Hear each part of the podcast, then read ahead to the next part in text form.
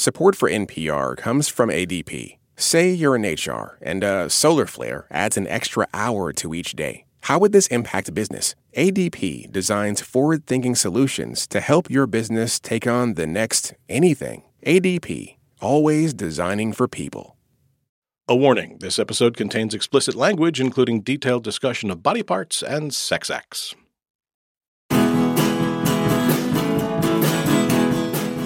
In her smart and very funny Netflix comedy special Get On Your Knees, performer Jacqueline Novak delivers a kind of TED talk on the subject of fellatio. It's also a passionate and thoughtful coming of age tale delivered in language that's been finely honed to accomplish its very funny purpose. I'm Glen Weldon, and today we're talking about Jacqueline Novak Get On Your Knees on Pop Culture Happy Hour from NPR. Joining me today is comedian Guy Branum from the Apple show Platonic. Hello, Guy. Hello, Glen. Good to be here. Excited to be back with you guys. Great to have you. Also with us is the Philadelphia Inquirer's arts and entertainment editor and film critic Bedatri D. Choudhury. Hey, Bidatri. Hello, hello. Hello. And rounding out the panel is Margaret H. Willison, faculty with Not Sorry Productions. Hey, Margaret. Hi, Glenn. So, Jacqueline Novak, she's brainy, she's witty, she's philosophical, she's hilarious, and over the course of her 90 minute special, Get On Your Knees, she prowls the stage as she unpacks and dissects and satirizes, and by her own very reluctant admission, overthinks the whole notion of oral sex from a heterosexual woman's perspective. Get On Your Knees started out as an off Broadway show in 2019 and has since toured nationally and internationally. The special also comes with a great comedic pedigree involving a lot of PCHH's favorite people. The off Broadway run was directed by comedian John Early. Mm-hmm. The Netflix special was directed by Natasha Lyonne, and Mike Birbiglia is an executive producer. Jacqueline Novak, Get On Your Knees is streaming now on Netflix. Margaret, let me start with you. What'd you think? Oh, I just enjoyed it so much, Glen. I appreciate that you referred to it as sort of like a TED Talk because there are ways that it is not like a typical comedy special. Mm-hmm. The shape mm-hmm. of it is very different. And I loved that. Okay. She ruminates in this really brilliant way on language. Yeah. And I could have listened to her do that until the end of time. Mm-hmm. The first synonym for penetrate is puncture, but you didn't puncture anything here. This is a working passageway, and it's been one for some time. You missed the ribbon cutting ceremony. We've been operational for a while now there are times when it's hewing closer to sort of like the comedy special structure right. where it just isn't quite working as well for me. There's the big sort of like fireworks display joke at the end mm-hmm. that just wasn't as funny for me as a lot of the mm-hmm. stuff earlier, yep. but it was still extremely funny. And just throughout, I was so engrossed. Mm-hmm. This is my first experience with Jacqueline Novak, and I'm so excited to see more work from her and so glad that I got to see this special. Excellent. Well, okay. Thank you very much. Bedatri, what'd you think? I'm with Margaret there. I mean, I'm with Margaret ish there. I, I don't think I found it very quote unquote big F funny per se. I wasn't like clutching on to the sides of my stomach, blah, blah. it's a weird thing to say with a comedy stand up special. The prose is fantastic. The writing is fantastic. Sure. And this is where like you guys go nerd. Like I think what she does with the English language and I know it sounds very trite, but to reconfirm and re-highlight the gendered nature of the way we look at language is fantastic. I'm like, you know, I'm like lit grad nerding on this completely. I I really uh-huh. appreciated uh-huh. the writing. Yeah, absolutely. We'll talk about that. Yep. Yeah. Now, Guy, we should note here for listeners that you kind of know Novak. You've said you're professional friends and colleagues, the way that all comedians are friends and colleagues. Yeah. I gather that your professional appreciation for this particular show is not something you arrived at out of kind of politeness for a friend, oh, right? Not at all. Like Jacqueline is somebody I know because you know all stand-up comedians, and I would say that she does end up more in my tide pool than other tide pools. But okay. I also think that this show is reflective of sort of the Brooklyn John Early let's talk about big concepts in weird ways school of new york stand-up comedy and the one-liner one-liner one-liner like Comedy Cellar world of, of stand-up comedy. Sure, okay. This is what i think stand-up should be. Like when when jacqueline was working this out in LA, there were a couple of times when I was on a show and then she was doing this afterwards. And I was just like, I'm going to stay. I'm going to spend an hour and a half just seeing what this is. I got to watch jokes come in and out. And it was really interesting seeing this live show that I enjoyed so much be turned into a special because mm-hmm. there is a way that a comedy special is always not real stand up. Uh-huh. But this uh-huh. is, uh-huh. to me, a essay built out of one liners, and I, I loved it. Okay. Uh, if you're waiting for the big, like, fiery disagreement, you're not going to get it, listeners. Sorry. I love this too.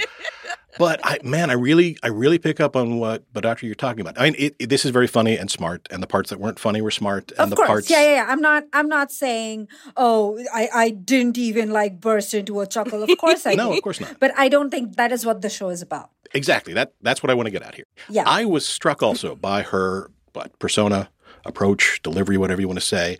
And at first, yes, you notice, you can't help but notice that this does not have the familiar energy of stand up that the kind that engages the audience directly, mm-hmm. the symbiotic relationship of the comic feeds the audience and also feeds off the audience. And look, I don't miss it. if you just go by TikTok right now, Yep. you might be laboring under the impression that stand up is just crowd work. And and I'm going to glensplain to Guy Branum here, but like stand up is mostly thoughts and phrases that have been shaped into language over the course of many, many nights. And she is not waiting on the audience. She is not gauging their reaction. She's barreling mm-hmm. through. And she is expressing this stuff in such a theoretical, abstract, the word she uses is artistic way. The New York Times called it uh, stand up that leans into theater. But I mean, you don't, she's doing that intentionally, right? You don't do a J. Alfred Prufrock riff without knowing what you're doing. You know, I I had the boyfriend laid out on a bed like a patient etherized upon a table. His body a slow moving fog, I guess. I've got him on That is why the lit grad in me is like jumping up and down right now. That's exact. I could hear your fist pumping all the way from here. Yeah. And I just wanted to throw in, like, this is a safe space with you three. I didn't catch the J. Alfred Prufrock reference, you know, and the special still really worked for me. Mm-hmm. So if you're someone at home and you just aren't as sharp on your T.S. Eliot as everybody, you know, I just want you to know this is still for you. Of course.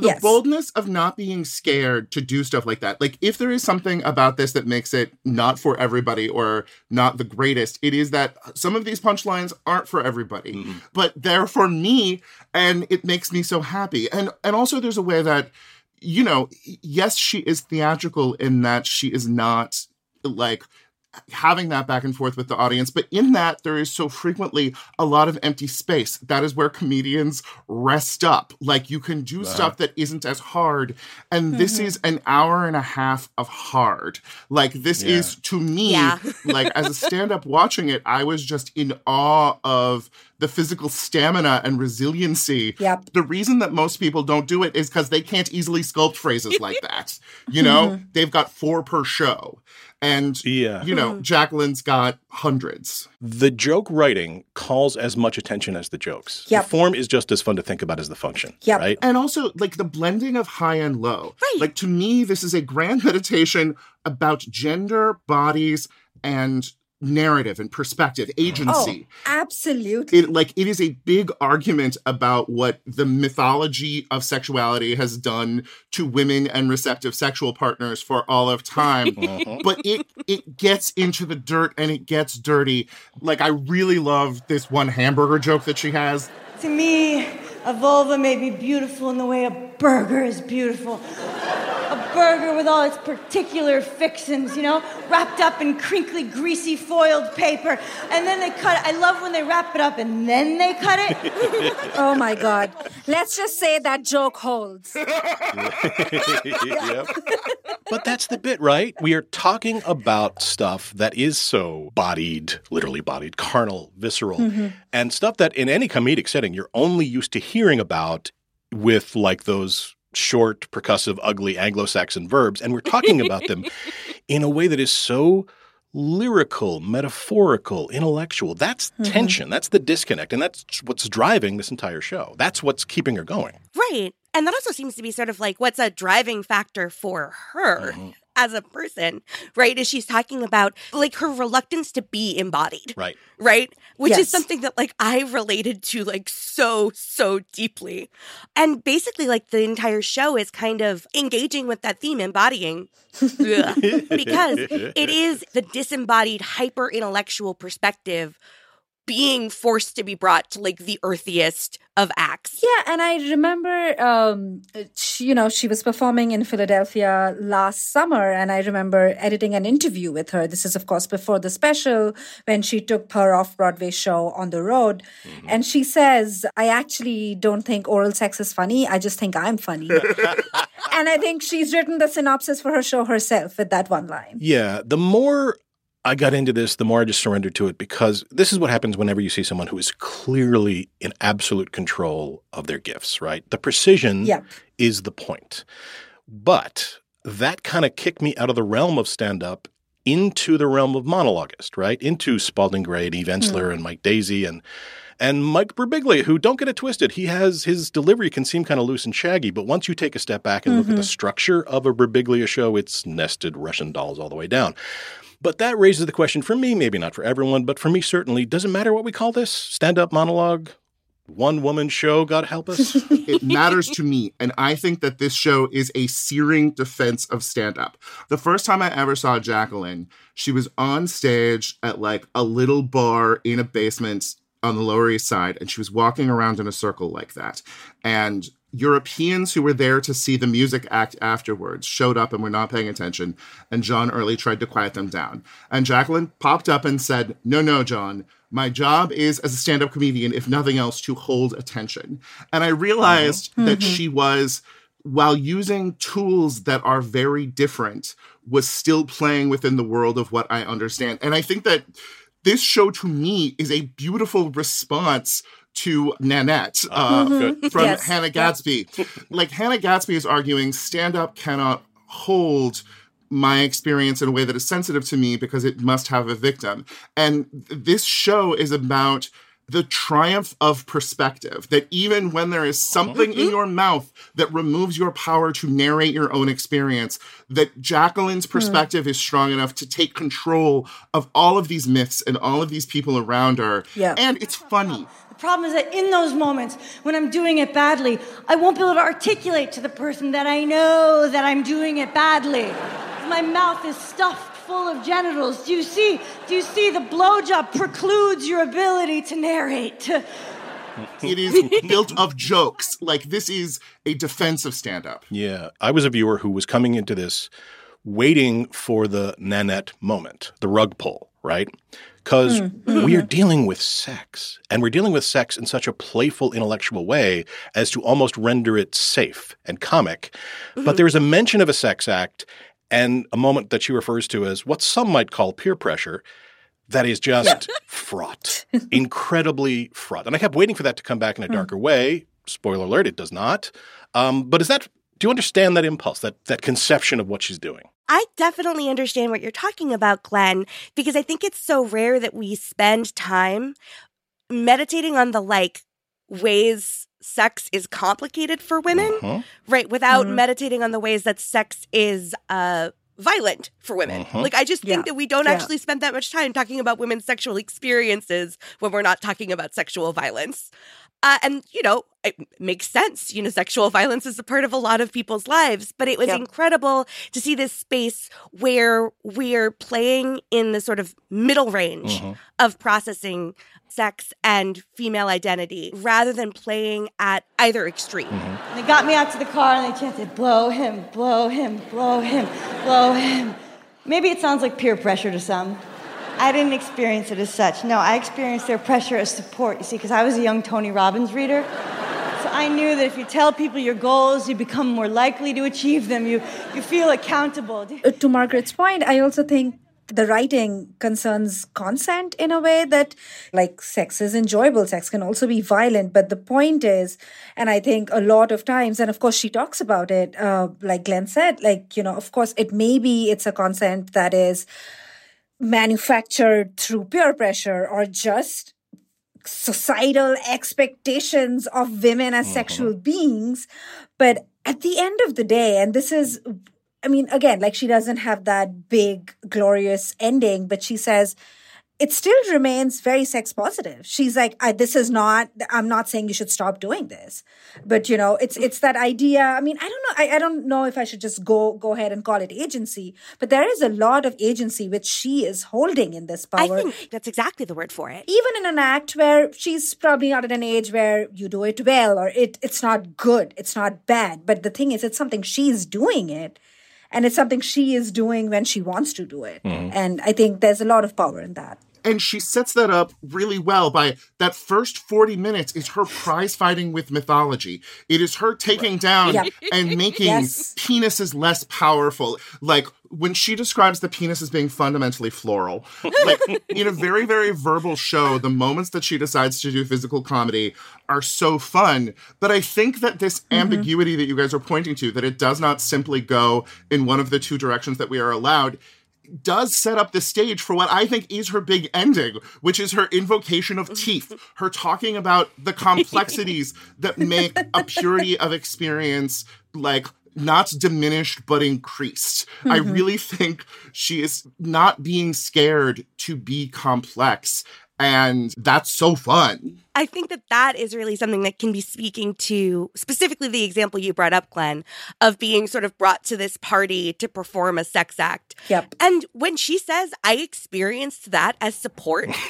like I really yeah. believed her. Yeah. I believe that she experienced that as support then and experiences it as support now. And it's like, we live in a coercive sexual culture, mm-hmm. right? Yep. Like that's we're still in the process of undoing that.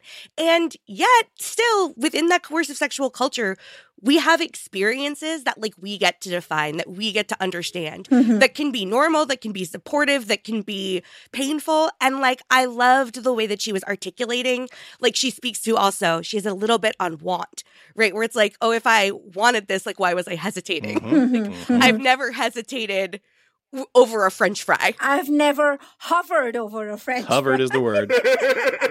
Again, precise language. She does this incredible job of then articulating what the want is. Mm-hmm. So the mm-hmm. want isn't the simple want one has to eat a french fry, right? But the want is real and legitimate and it belongs to her. Mm-hmm. And I found that really powerful. Like I loved that element of this special.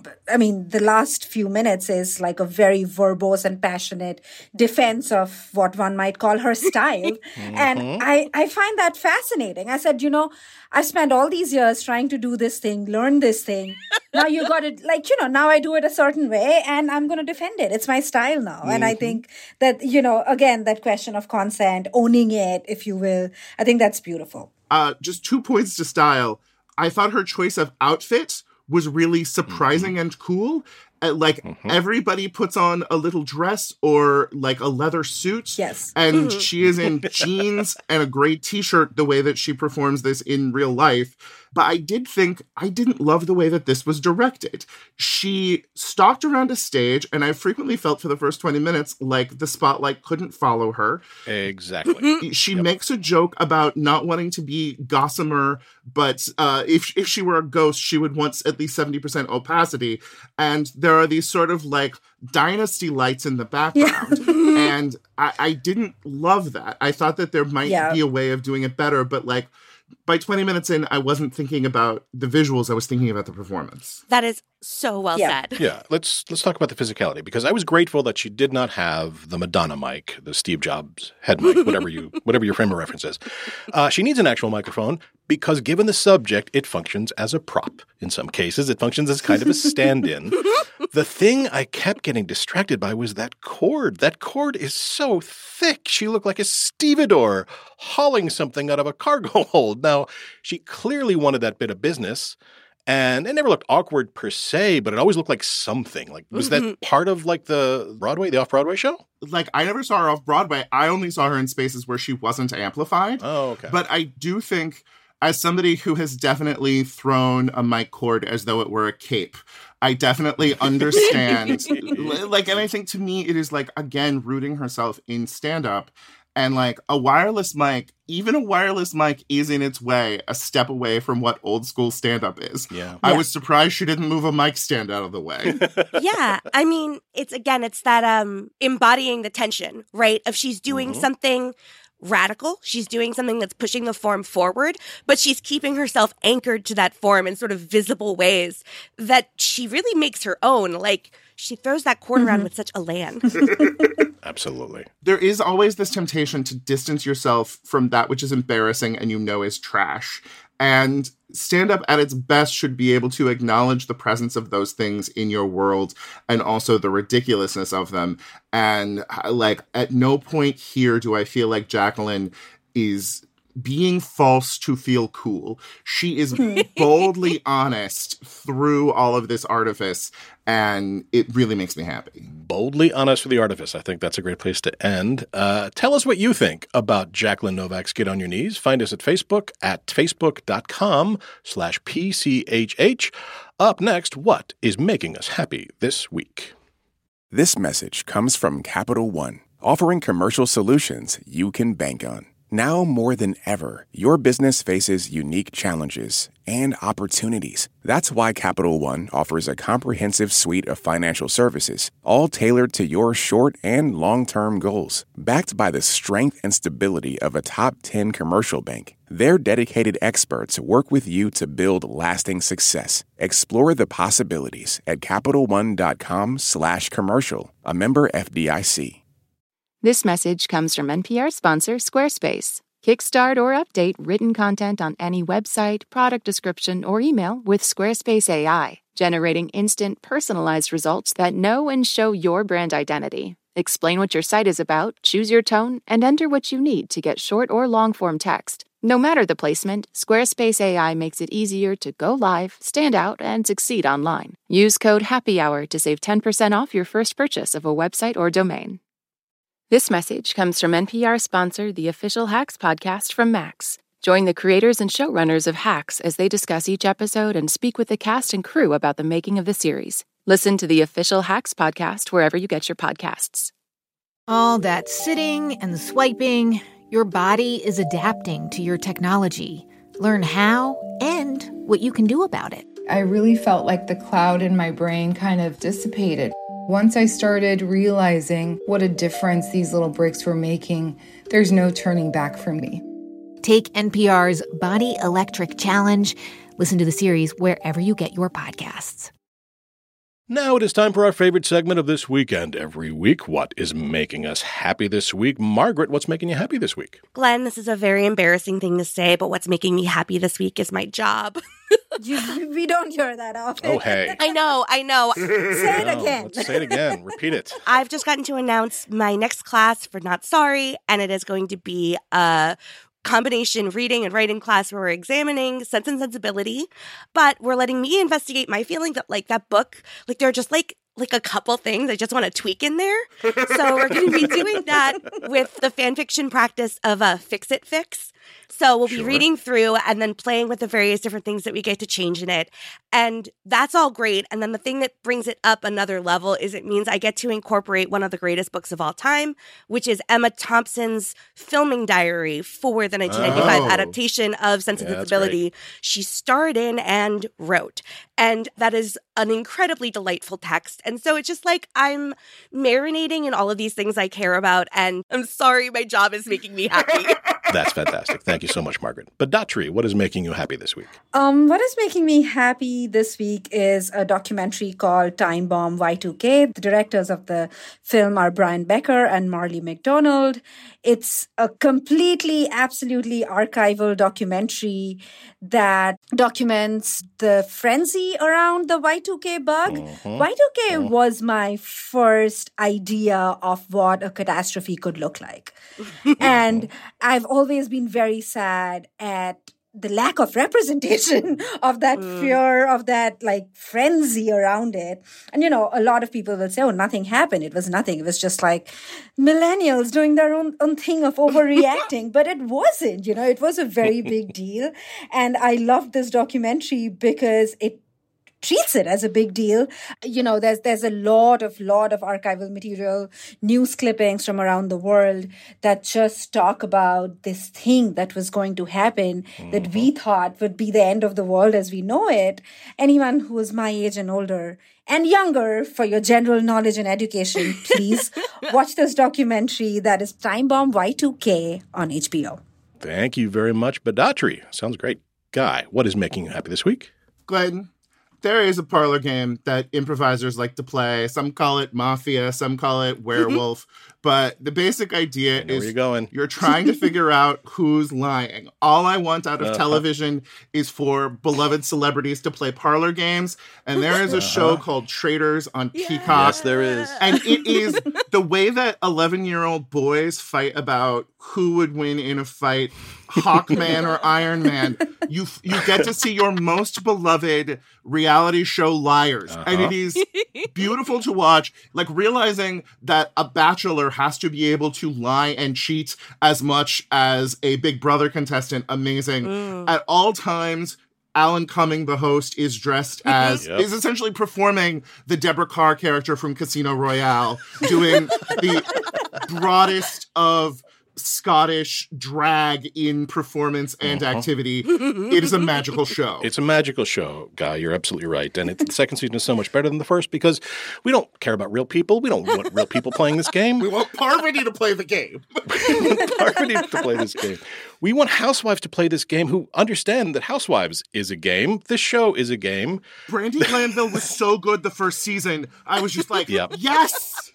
So again, that is the Traitors' wonderful show on Peacock. Thank you, Guy Branum. What's making me happy this week? Have any of y'all in your travels across the vasty web, your internetual peregrination, stumbled across the Instagram account of one Mister Richard E. Grant? oh no! I don't no. think I have. Uh, for folks, he's a British actor. He's technically a Swazi English actor. If you're keeping count at home, long and storied career. This guy played mostly, most notably anyway, if not villains, then what the Brits call cads and bounders, you know? His most famous roles kind of make you think, like when you need to cast a human sneer, you go with my guy Ari. Uh-huh. Yeah, he was in Saltburn. Sorry, yes, I am Googling on the side. Yes. His Instagram account is a kind of startling, pervasive uh, wholesomeness. It is wholesomeness distilled to its essence. He just greets the world with open hearted wonder at everything. Like whether he's just sh- sharing with you his feelings of delight and expectation because he's about to meet his daughter at Heathrow Airport, or he's walking back to his hotel. He's in Austria and he's kind of aglow because he's just taken in Puccini's Manon Lescaut at Klagenfurt. oh my God. I want this content in my life. The one I've gone back to most often is the simplest one, and it's just his wonderfully crinkly character filled face staring down the barrel of his phone as he often does. It's a little like zooming your mom because it's sometimes uh-huh. a little close. The phone's a little close. He's outside on a city street and there's flurries in the air around him and he just says simply, Vienna, snowing at Christmas time. and I could watch that all day. That is Richard E. Grant's Instagram. That is what's making me happy, nay, ecstatic this week. And if you want links for what we recommended, plus some more recommendations, sign up for our newsletter at npr.org slash popculture newsletter. That brings us to the end of our show. Bedatri D. Choudhury, Guy Branum, Margaret H. Willison, thank you so much to all for being here. Thank you for having us, Glen. Thanks for having us. This was the funnest episode. This very fun episode was produced by Liz Metzger and edited by Mike Katzif. Our supervising producer is Jessica Reedy, and Hello Come In provides our theme music. Thank you for listening to Pop Culture Happy Hour from NPR. I'm Glen Weldon, and we'll see you all next week.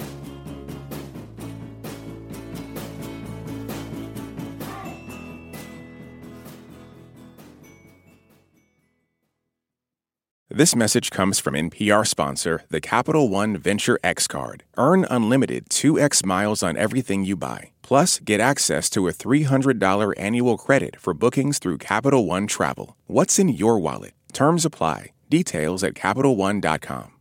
This message comes from NPR sponsor Rosetta Stone, an expert in language learning for 30 years. Right now, NPR listeners can get Rosetta Stone's lifetime membership to 25 different languages for 50% off. Learn more at rosettastone.com slash NPR.